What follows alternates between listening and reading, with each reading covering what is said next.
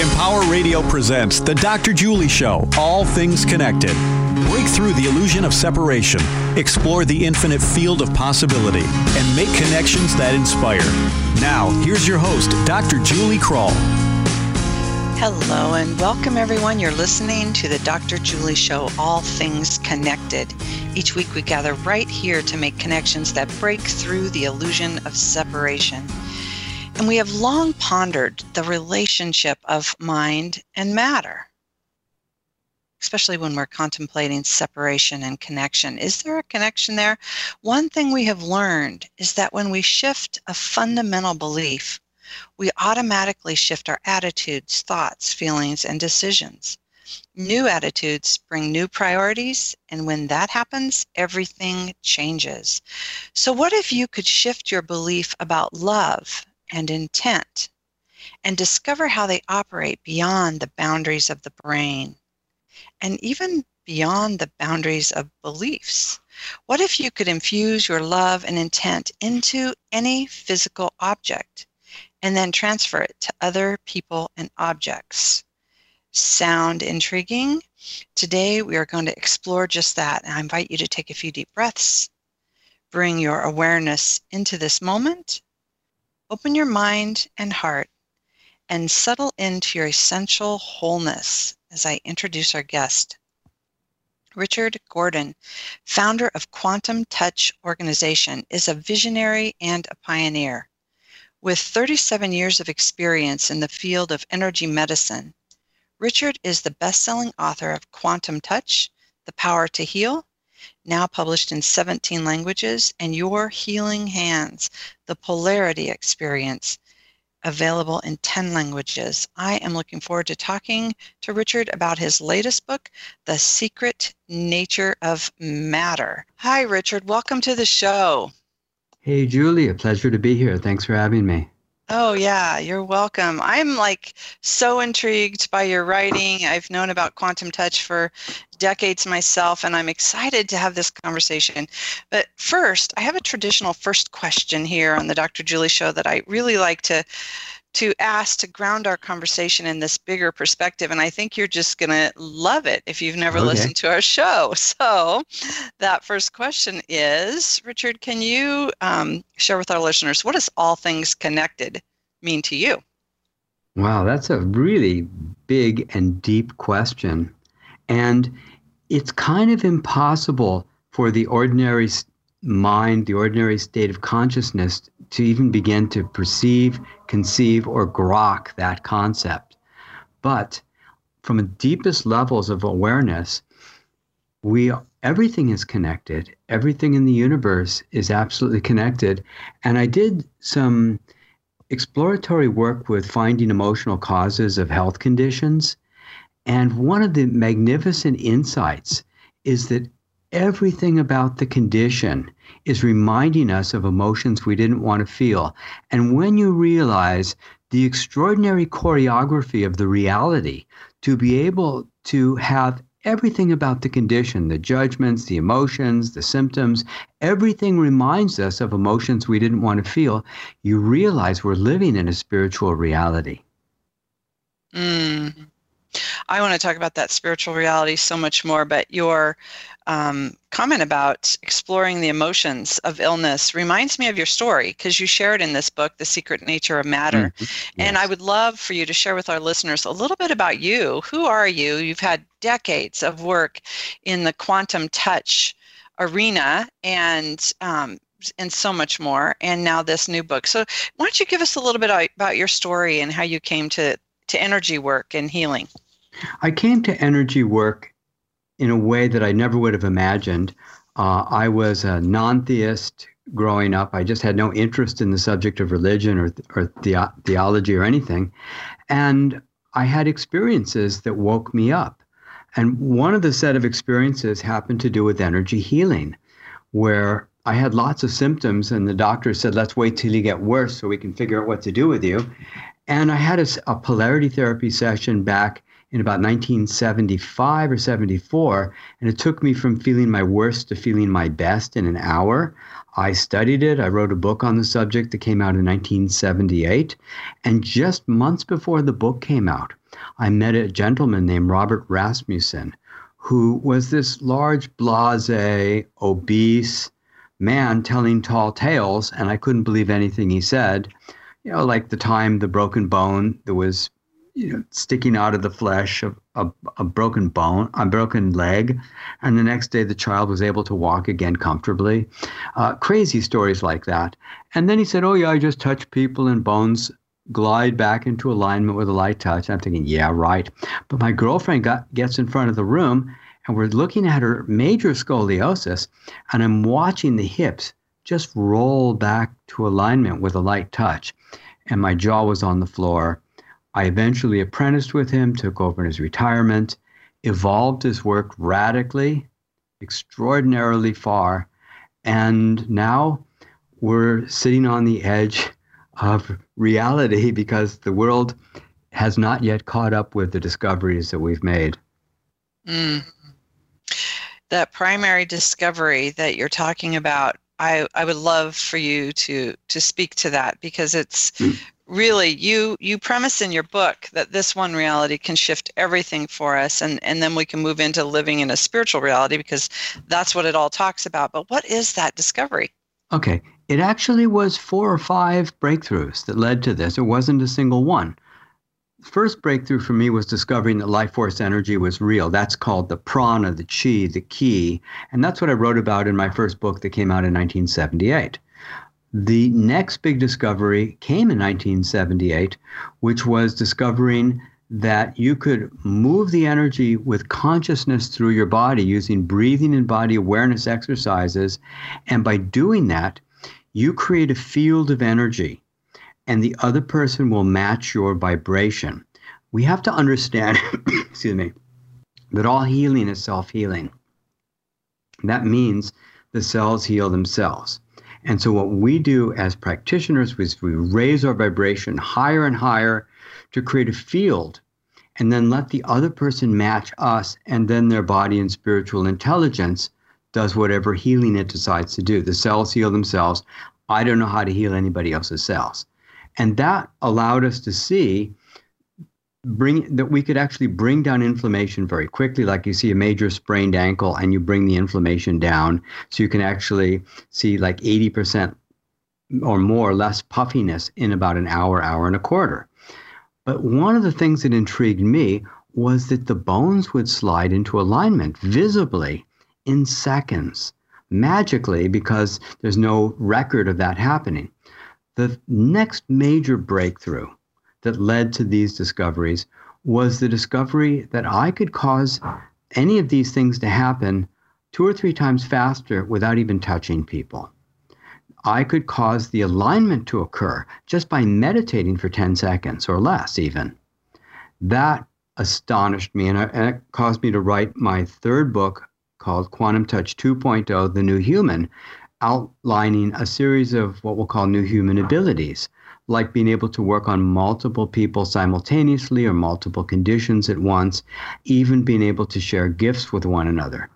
The next big breakthrough was the one that I wrote about primarily in my latest book, The Secret Nature of Matter. And this breakthrough was that you could take that same energy and tension that I could meditate and align twenty-five people on stage simultaneously when I gave a keynote address at the University of Hong Kong and Macau. And I could put that into any kind of physical object: glass, plastic, rubber, paper, a leaf, uh, pebble, water, whatever the material was, it didn't matter at all. Uh, you know, plastic lid of a coffee cup worked just as well as a beautiful quartz crystal. Everything was holding energy and intention, suggesting that all matter is made out of something that is uh, has a common denominator of consciousness, as if to say that all matter is made of God stuff. The last major breakthrough on this series of breakthroughs was what I call conscious entanglement, which means that you can group objects together in your mind And anything you do to any one of the grouped objects will then happen to all of them simultaneously. And I can go into the details of how I ran these experiments. I ran fifty-eight experiments in my latest book, showing, I, it was kind of like a journal of, of, okay, I found this out. What happens if I try this? If I boil water, will it still hold the energy? And I got to do all these experiments. And since then, we've had a lot of people replicate these experiments successfully, and they work. Mm. Well, I love that. I love to to just read through your book like it is this journal when you come to these experiments. And the thing that was eye-opening to me, even though I think that I'm a pretty much a, a quantum thinker, not in quantum physics, but yes. in in in the nature of matter like you're talking about here, the thing that surprised me the most was putting the intention and the love into what we would perceive as very dense matter, or that we would mm-hmm. perceive as non-organic. You know, yeah. yes, we can, we can, we can do this with crystals. We could do this with other things, but you're talking rubber and plastic, which, you know, most people have this aversion to on the planet anyway, right yeah. now. So tell sure. us more about that. How does that work? And, and what did you learn? And, and yeah, I, I love that experiment. Well, the, uh, the it, whole series of experiments, I should say. The last breakthrough started Thanksgiving a little over two years ago, when my friend Daniel said to me that he had discovered that if you make a movie of yourself doing a healing session, people watching the movie will receive healing. And I had no obvious way of testing this. I, my first impression, and I said to him, is I, I really can't believe that. He said, well, test it. So, okay, I'll test it. And so I made a movie of myself meditating to align the hips and the cranial bones, because I can measure that in two seconds and get an absolute yes or no answer. The golf ball is either on the green or it's in the hole. There is no ambiguity whatsoever. If if the right hip appears to be two and a half inches higher than the left when I touch the bone, there's no ambiguity about it. If they look level, five seconds later, there's no ambiguity. So I used that simple thing along with the cranial bones as my test. And the first kinds of things that I tested is what materials will be able to hold energy and intention. And I quickly discovered that it didn't matter at all. A lot of people think you have to wear white, light candles, put on the right music, be in the healing room that's painted violet, and have the perfect quartz crystal from Madagascar. No. I could use an old cigarette butt and have my shoes on and, and be drinking a beer, and it would work just as well. No, none of the spiritual materialism mattered in the slightest, as if to say that all matter is actually composed of God stuff, subatomic God stuff. Everything is made of the stuff of consciousness, of the stuff of spiritual nature. Do you equate subatomic God stuff and consciousness is the same? Um, I think that consciousness is an expression of our spiritual nature. And I think that the dense expression of, of spirituality is in physical form. I think we are spiritual beings. You know, I was reading the other day that that if you were to take Ma- Mount Everest and put it into a black hole, it would be compressed to the size of a grain of sand. That's a lot of compression. That's because matter is ninety-nine point nine nine nine nine nine nine nine nine nine percent empty space. But I believe that we are ninety-nine point nine nine nine nine nine nine nine nine nine percent spiritual being wearing this gross physical meat suit exterior. But ultimately, we are, we're living in a spiritual reality. But the scientists only believe in things that they can measure or put into a formula.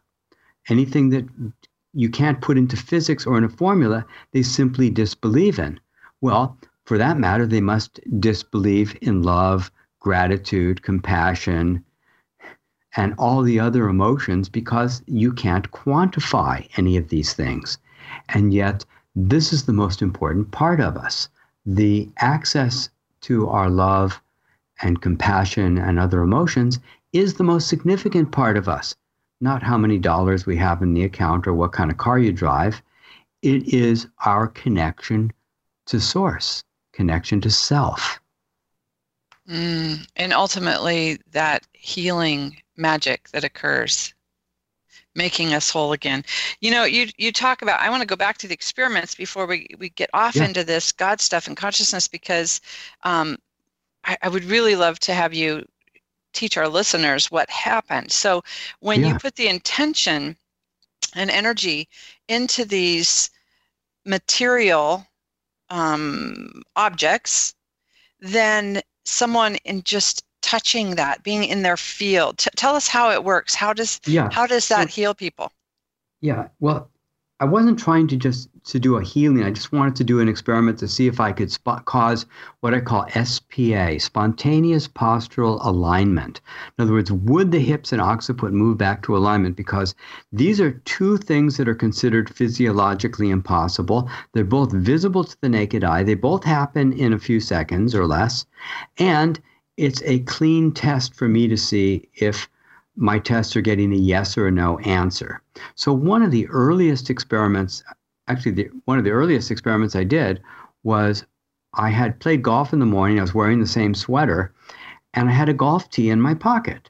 So I looked at the golf tee and thought, I wonder what would happen if I put the same energy intention to align somebody into the golf tee. And when I handed it to people, it, it aligned them. And that was a, a little wooden tee.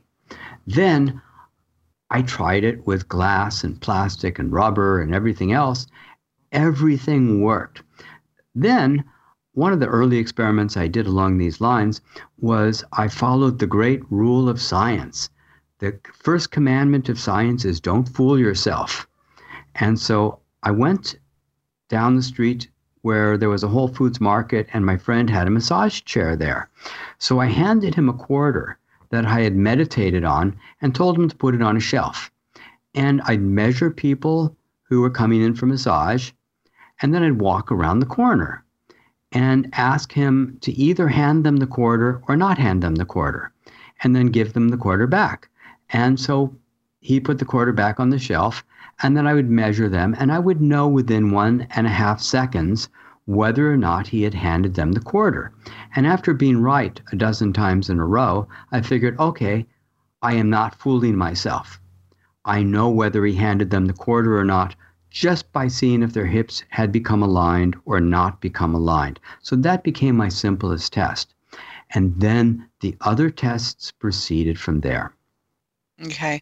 So let's let's just pause for a second, because this is so much for us to just listen and hear. This is big stuff here.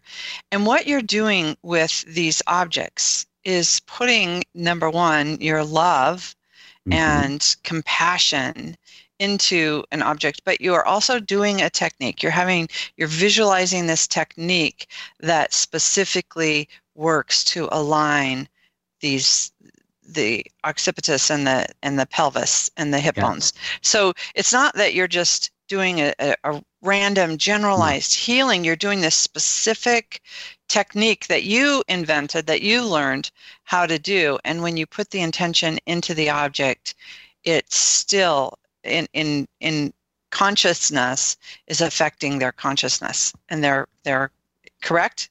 That is exactly right. And so um, we've broadened it. So now people are putting their energy intention into a group talisman, a, a pendant that I created. What, once I realized I could join objects together in consciousness, I created a beautiful pendant. It didn't have to be pretty, but I thought people wanted something attractive to wear. And I put, I joined them all together in my consciousness, and then I added in my best healing energy and the information of aligning people, and sent a gift out to my top fifty instructors around the world and asked them to add their best healing energy and intention into the pendant, and they did. And before I realized it, we had sold thousands of these things. We have over five thousand now. And so Every time another person adds their energy into this pendant, it now becomes stronger than it was the day before. And we're getting wonderful stories coming in from people using these things of the most unlikely sorts of healing. And this is just like the tip of the iceberg on the kinds of discoveries that we're going to be making in the future. Yeah. Yeah, kudos to you for even asking these questions and exploring this.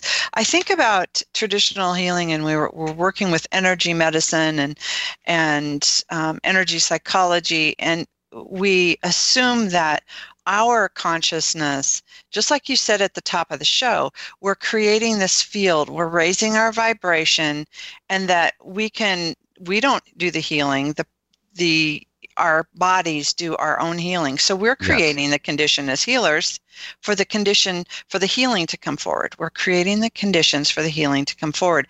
And what you've done was really kind of broken that mold, that not only are we creating this field, but that we can hand it off. I'm looking at some objects on my desk right now. I have this gorgeous little earth marble, and I've got mm-hmm. this gorgeous candle holder with my seven people in a circle. I've got this heart thing, and I've got this crystal.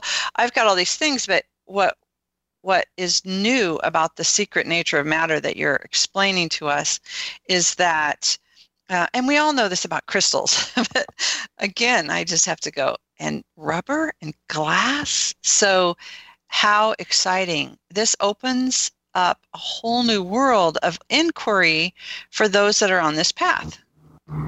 You know, I'm going to be attending the Science of Consciousness conference this year in Tucson.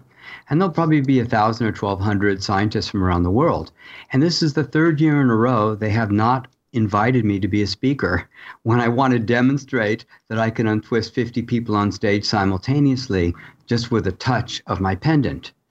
Um, so what I did instead was I'm renting a table there, and there's only like a dozen tables. And so every one of the people is going to come by, and I'm going to offer to align every single person at the conference and teach everybody how to do it themselves.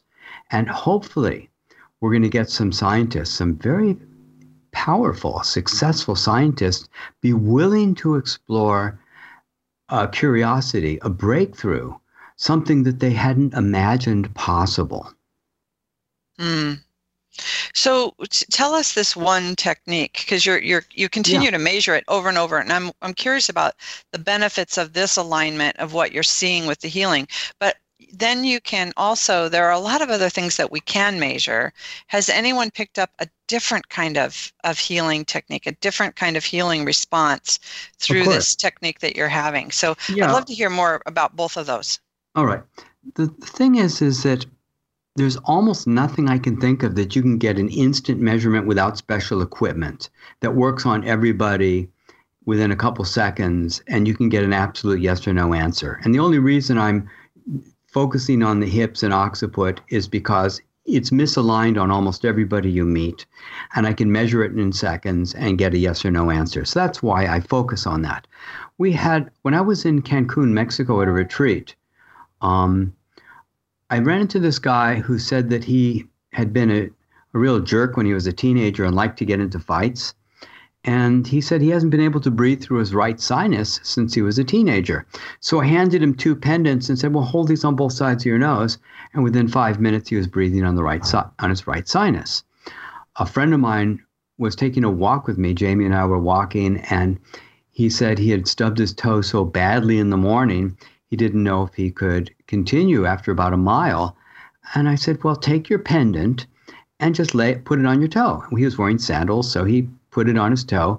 Within seconds, he said, oh, my God, my whole my whole foot is tingling and vibrating. I go, yeah, that's part of the healing. Within a minute or two, he said, I can walk again. And within another couple of minutes, he said he can't even feel his toe. So we're seeing all kinds of healing. Somebody sent in a story about the adult cat, and they ran the pendant over its back and spine all the way to the end of its tail, and the cat's tail straightened out. It was born with the bent tail.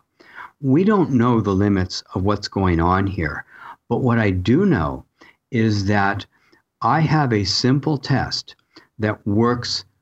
It's so robust, it's going to work virtually all the time. And when somebody's hips and occiput are massively out of alignment, a novice with no experience at measuring will be able to detect a major difference. If, an, if, it, if the right hip is looking two, two and a half inches higher than the left, anybody can see that if the person has a bony structure, and just lay your hands on top of the bone and get your eyes level with your hands, and you can just see it immediately. The purpose of these experiments is to understand the principles. The depth of healing that can happen with these things is vast and to a large extent unknown. We did a study recently that was published in a peer-reviewed journal, Energy Psychology Journal, and the study was people with high levels of pain. And of the forty-one people, mostly with fibromyalgia, arthritis, or from severe accidents, the average pain relief was better than sixty-seven percent. But the thing that I thought was most exciting and most intriguing was, of the fifty pain conditions these forty-one patients had, all fifty pain conditions responded to a quantum touch session. So placebos are going to work a third of the time, maybe a little more on a really good placebo. But you don't see every single pain condition responding. And some got a whole lot better and some got a little bit better. But this was every single one responded in, in that particular study. And is this the same one with Norm Shealy? Which, tell us no, about your relationship that, with him and what he found. Yeah, Doctor Norman Shealy was the founding president of the American Holistic Medical Association, a former brain surgeon. And I met with uh, Elmer Green, the, found, the grandfather of biofeedback, and he said, we've got to get Norm Shealy to re- not just look at your work, but to actually research it. So without his help, I would never have gotten to meet Norm, because Norm was very skeptical of me and my work. But after working on his secretary, accountant, and nurses, and having their pain disappear within minutes, he said, let's give you somebody more challenging. So there's a woman in her nineties with severe osteoporosis walking with a a walker, barely able to move forward. And after taking her history for a half an hour, I demonstrated a light touch on her hips and realigned her hips. And she said, oh, I can walk quite comfortably now without the walker. And she's sprinting across the room at about a half a mile an hour. And I said to Norm, are you impressed? And he said, no. I said, well, I'm not always this successful. What would it take to impress you? He said, well, I don't have to do a double blind on everything. I just have to make the test so rigorous, I can't believe anything but the outcome. And I think some of those people today might have liked you a little bit. So he thought they were prejudiced. They might have liked me, or might have been open to what I was doing. So the next day, next couple days, we did group quantum touch sessions on every one of his most difficult chronic pain patients, people with twenty and thirty years of constant pain who had never been helped by any traditional or alternative therapy. And what we saw was every single one of those people had between a thirty and seventy percent reduction of their pain from a single session. And that impressed him a lot, because the pain relief was lasting a week later from a single quantum touch session. But that's not what impressed him the most.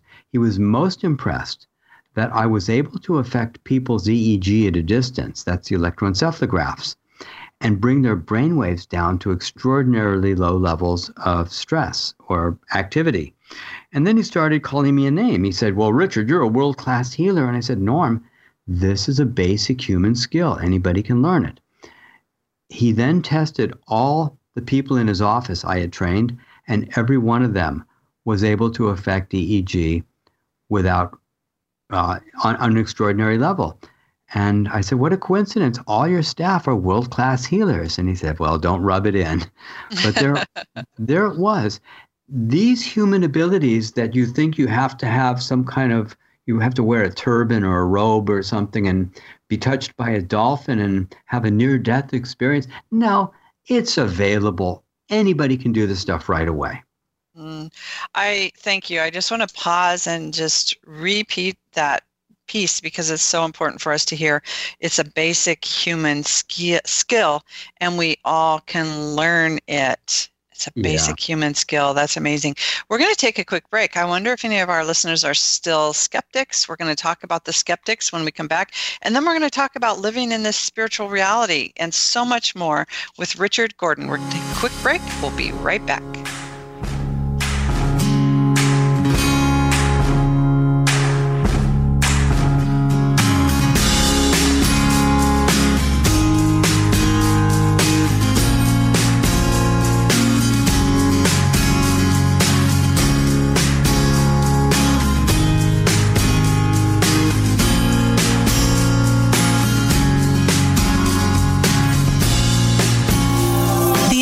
Meditation channel. Non-stop meditation music twenty-four hours a day in the new Empower Radio app. Music to empower your meditation, help you relax, sleep, or provide a calm background while you work. The Empower Meditation channel is interruption-free. Listen now with the Empower Radio app, free in the App Store, or listen online at empower dot f m. Soothe your soul, calm your mind. The Empower Meditation channel. Peekaboo. Peekaboo, smile. Smile, buddy. Come on, smile. Oh, honey, he's still not smiling. Maybe he's not a smiler. Yeah, maybe he's just not a happy baby. Maybe he's just being a boy. You know how boys are. Or maybe he's teething. Oh, poor baby. I think his gums hurt. Maybe he's just tired. Or maybe his tummy hurts. He didn't eat that much. Maybe he's not ticklish. You think maybe he's scared of the dog? Maybe he'll outgrow it. Maybe it's a phase. Maybe he just doesn't like smiling. Maybe he has autism, and we can definitely do something to help. Maybe is all you need to find out more about autism. No big, joyful smiles by six months is one early sign. Learn the others at autism speaks dot org slash signs or see a doctor today for an autism screening. The sooner it's diagnosed, the better. And it can make a lifetime of difference. Brought to you by Autism Speaks and the Ad Council. Hi, I'm Linda Ellerby. Did you know that every three minutes, another woman gets the news she has breast cancer? I got it eleven years ago, and I know how scary it can be. Everything your doctor says sounds like a foreign language. H E R two new, oncogene, aromatase inhibitor, ductal carcinoma in situ. What do these words mean? How are you going to decide what to do if you can't even say what you have? Please listen. As soon as you get your diagnosis, go to breast cancer dot org. It's a special place on the internet where you can learn how to say all those breast cancer words and find out what they mean. At breast cancer dot org, you can learn more about your particular kind of cancer and your treatment options, and get all kinds of other useful information to guide you and your family through this. The first place to go the minute you find you have breast cancer, breast cancer dot org.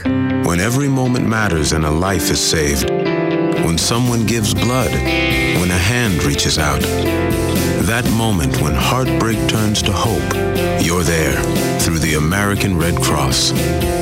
Down the street, across the country, around the world, you help save the day. Every day. Your support truly matters. You can help today. Visit red cross dot org. Empower Radio. Empowering you twenty-four seven. Online at empower radio dot com. Now, back to the Doctor Julie Show, All Things Connected, on Empower Radio. Welcome back. Hey, if you're inspired by our conversation today, I invite you to share it with others and maybe even listen to it again. You can do that by visiting my website at the Dr Julie Show dot com, where you'll find all the archive links as well as a listing of upcoming guests. Again, that's the Dr Julie Show dot com. Also, stay connected all week on our Facebook page, All Things Connected with Doctor Julie, where we continue the conversation. I'm here today with Richard Gordon, and you can find so much more about his work in the world at quantum touch dot com. Again, that's quantum touch dot com. Richard, right before the break, I we were talking about the skeptics, and I'm wondering um, what what kind of feedback you are getting with the skeptics and what you might say to those that are listening that still are a skeptic. You know, I think oftentimes when I think of consciousness and levels of consciousness, if we're coming from that illusion of separation, this consciousness of, of separate self, we look at things so pragmatically and, and need to to see ourselves as these, we don't have an effect on anything outside of ourselves. And when we when we go through those different levels of, of awakening into different levels of consciousness, we begin to see this quantum field that connects everything, this entanglement that you're talking about, and, and that our consciousness is in this unified field. And when we come from that place, we go, oh, yeah, I get that. I understand. And now I want to play with this technique and see if I can do it. So what do you say to skeptics? What What's your answer to the skeptics, and, and what kind of um, feedback are you getting? Well, it's really a pleasure for me to meet people who are coming from a skeptical point of view, because that's where I started from. I was that skeptic. And so I have the identification of what it means. And I don't want to be fooled by anybody. I don't want to, be, you know, hang out with a fraud. And so I embrace them and offer them to look through my telescope, so to speak, use Galileo metaphor, but, um, or analogy rather. Um, what I say is, you don't have to believe in the ocean to get wet, but you got to jump in. And so the jumping in for me is a simple, quick demonstration. And I remember one time I was at a, uh, an expo where I was giving a speech, and this man, this gentleman comes up to me after my talk and he says, I didn't want to humiliate you in front of everybody, but I'm a physiologist and I know you can't possibly move cranial bones because by the time you're an adult, they're fused together. And I said, oh, I'm so glad to meet you. And I happened to find somebody whose occipital ridge was off almost a half an inch high on one side. And that's very high considering the bones are only a few inches apart. And he measures, and I said, what do you see? And he says, well, it looks about five-eighths of an inch, you know, about five-eighths of an inch high on this side. And I go, that's about what I see too.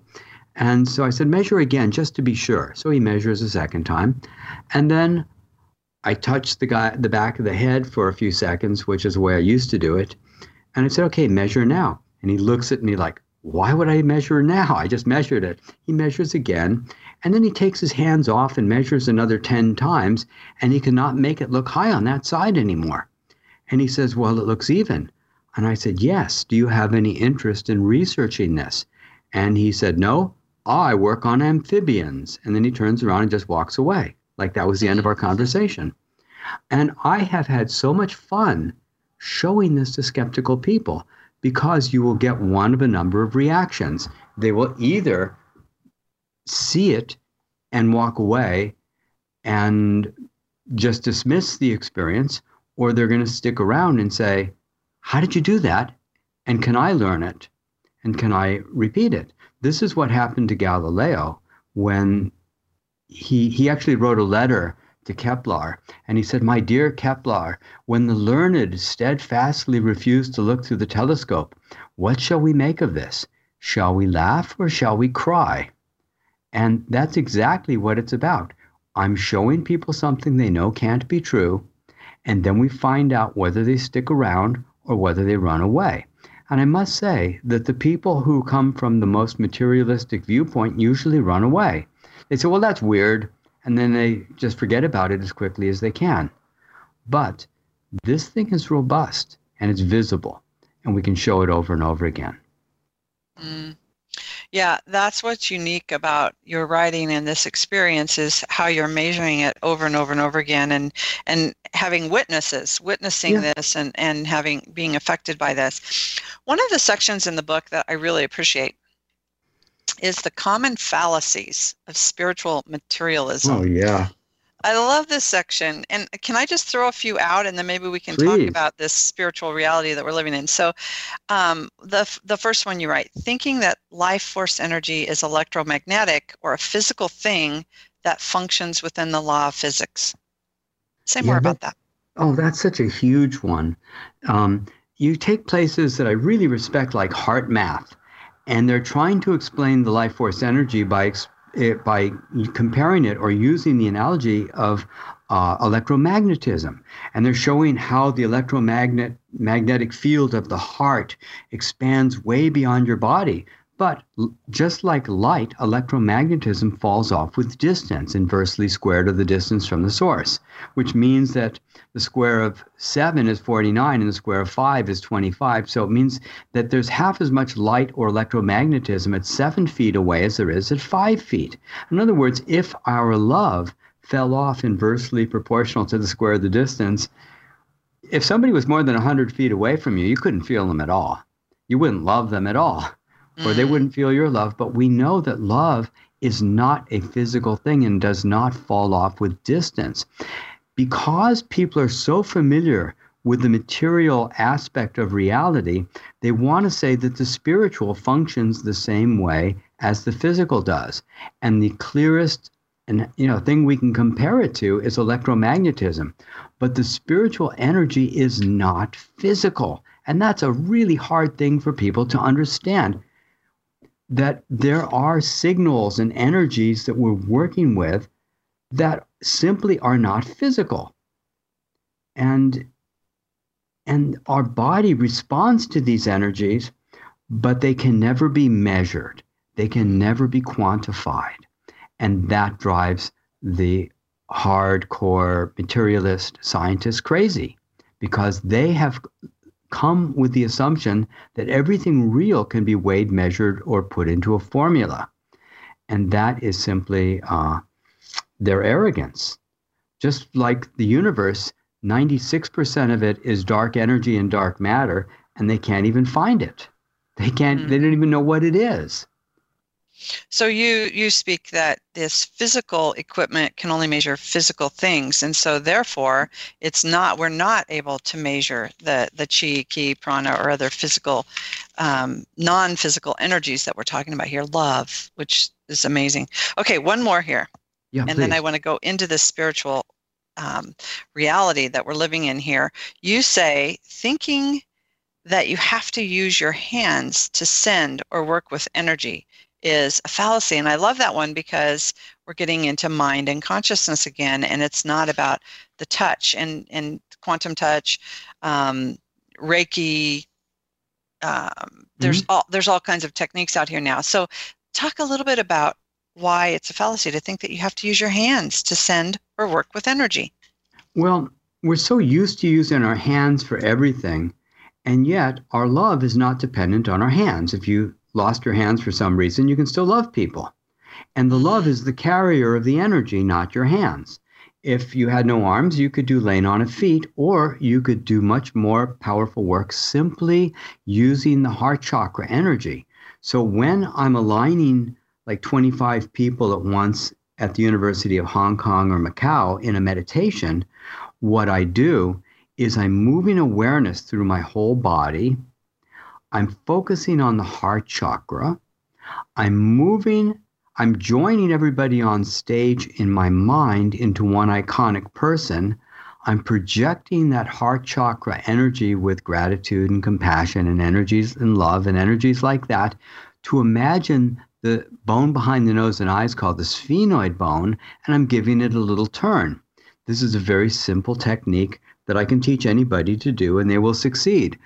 But the common experience, you see people, they go to church or they're going to some spiritual or new age kind of event, and they're raising their hands as if to send energy to somebody far away or something like this. And unnecessary, completely unnecessary, because you can ju- you don't have to raise your hands to love somebody, do you? you know, if you mm. if you think about somebody you care about, a child or a spouse or a friend, and you think about how much you love them, you don't have to raise your hands to feel that feeling. And so that's the spiritual materialism, is thinking that everything we do comes out of our hands. And it's it's a complete fallacy. It's a complete misunderstanding. Mm, thank you. Thank you for that. Okay, so we're living in a spiritual reality. And another favorite part of the book um, that I have in my hand right here is several pages of identifying these qualities and experiences that make us spiritual, and I love them. It's so easy to say, it doesn't matter if you're spiritual or not, do you have any of these? And they're amazing. So let's talk about this. What do you mean by we're living in a spiritual reality, and what might you want to say to our listeners about that in this moment? Well, A lot of people may not appreciate that word spiritual reality because it ties in to experiences of religion, shame, guilt, dogma, and other problems with set belief systems. But I do believe we live in a spiritual reality, and the physical is only a small portion of what the reality really is. You know, when people reflect back on their life, maybe in a hospice situation, they reflect back not on how much money they made or how many, the nice cars they drove. They reflect back on their love and the people that they've cared about and the choices and decisions that they've made in their life, because that's the part that's most real. The part that's most real about our lives is the part that seems least real to the scientists, the the the uh, the people who study physics, the people who study chemistry. They don't understand the chemistry of gratitude or of joy or of love or of compassion. These things seem intangible, but it's the intangibles that matter the most to us. And these experiences, whether you label them spiritual or not, in my opinion and understanding, these are spiritual experiences. Anybody who can feel a sense of awe, gratitude, joy, passion, compassion, anything along these lines are spiritual experiences taken from a point of view. And this is what matters the most. So if we can reduce the amount of suffering in the world, raise the levels of joy and compassion. You know, if compassion was our priority, not acquisition, there could never be a hungry child. There could never be people without good drinking water.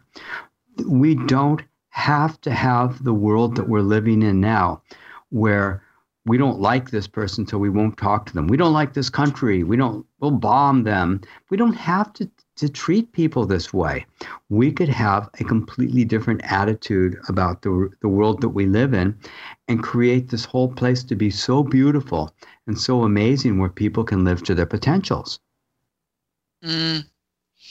So saying that, Richard, I'm, I'm, I'm with you on this one, and I'm, I'm imagining this world. And if we were truly living with these qualities and experiences, even if we didn't call them spiritual, this whole list is amazing. I don't know how many there are, but there's like three and a half pages of these, of, of everything from giving up all forms of self-pity, prioritizing well-being above material things, treating your body as a temple, choosing to be responsible for your own health. I could go on and on. I love this list. It's so, um, Oh, it's so rich and diverse and meaningful. Mm-hmm. If we lived by this, what is the what do you what do you see for a new world? The evolution of our consciousness and our beingness, if we can live in this spiritual reality and really break through the illusion of separation and materialism that we're talking about.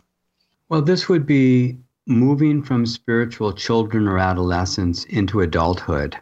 Mm. This would be where we're not being little to, well, my God is bigger than your God, and my God can beat up your God. We, we just get over that and just realize that it's all about love, gratitude, and compassion. The, uh, the possibilities of what a future could look like are so far beyond what we see in the world today that it's, it would look like science fiction. And yet it, we can only go one step at a time and try to be those changes ourselves. But my hope and what I what I wish to do in my lifetime, if I can if I can do it, well, I'm working toward it, is to help shift the belief. Because where is the leverage of changing the world? Beliefs shape the beliefs determine attitudes. Attitudes determine all the thoughts and feelings, which in turn determine all the decisions and the choices. How do you change the world? Well, in my mind, it's by changing a core belief. And the biggest core belief is that we live in a material world and that our love doesn't have any impact and it only has value to yourself and people who you care about through your actions and behavior. But what I'm seeing is your love is our is the strongest resource, the most important resource that we have, because it can change everything. And when we can change the belief from complete materialism to understanding that our love really has tremendous value, can have a physical impact on other people, and that it truly matters, that is the leverage point. That's where you really have the power to shift things. And conversely, when you think back on who hurt you the most in your life, what was the message they delivered to you? Their message invariably was, your love wasn't valuable. Your love didn't matter. Your love didn't have any impact. And that extremely painful experience of realizing your love didn't, wasn't enough is what causes the damage. But what causes the healing is realizing your love is the most valuable thing in the world. And to nurture that, we could be living in a reality where children were being nurtured to express and explore their creativity and passion, not to try to fit into some mechanized world where they're being bored half to death, learning a bunch of B S from burned out and broken people. There's so much that could be done in terms of creating a new world and new reality. But, you know, we're where we are, and we need to take it one step at a time, which is why I'm working to try to get enough research, enough a documentary, enough resources so people can start to actually know that their love has physical impact on the outer reality, immediate impact. Mm. That's an important piece. And, and so thank you for that, Richard. I love the conversation about love. Um, wow. Love is the medicine, I'm hearing. What do you say to some of the, you know, you, you can look online and see some miracle healings. And there's, there's one where, um, I I don't know where it's at. They're non-speaking, non-English speaking people, and they literally are in a room and shrinking a tumor. It's a beautiful, it's a beautiful yes. video. What do you say to to the differentiation of love versus consciousness versus God and prayer?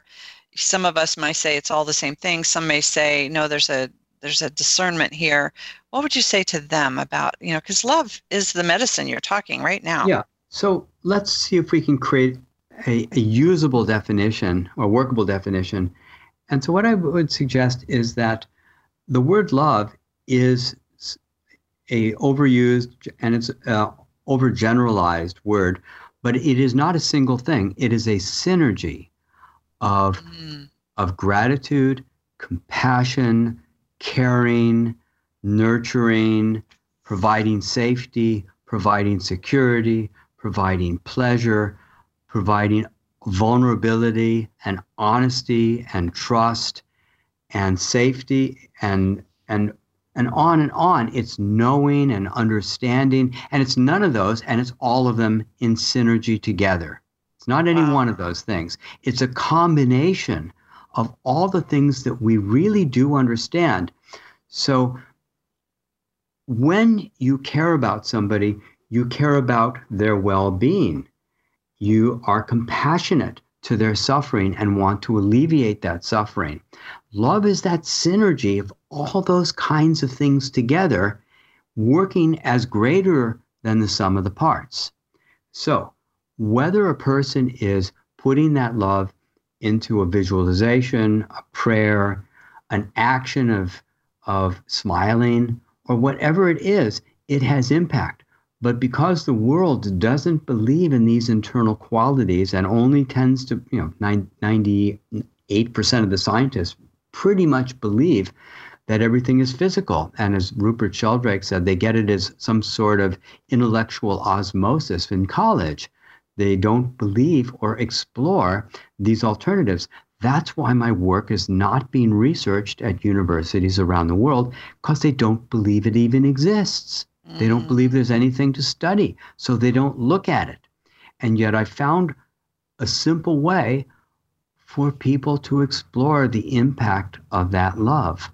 And it's visible, empirical, obvious, robust, and testable. Wow, that's beautiful. Beautiful, Richard. Richard, thank you so much for bringing your love and your wisdom to all of our listeners here today. I really appreciate you being here. Well, thank you so much. This has been a real joy for me, too. I really enjoyed talking with you. Oh, thank you. Yes, and what a beautiful topic. And I, I wish you all the best in bringing, doing that research and, and literally changing beliefs one mind at a time. So thank you. And thank you, listeners, for tuning in. I want to leave you with one last thought from Richard here. The best feelings in our life come when we are tapping into our love. Love is the primary carrier wave of life force energy. Love is the universal frequency which is able to communicate to all beings. There is power in love. This power can forever change you and change the world. You can live your deepest inspiration to listen and know the very whispers of your soul.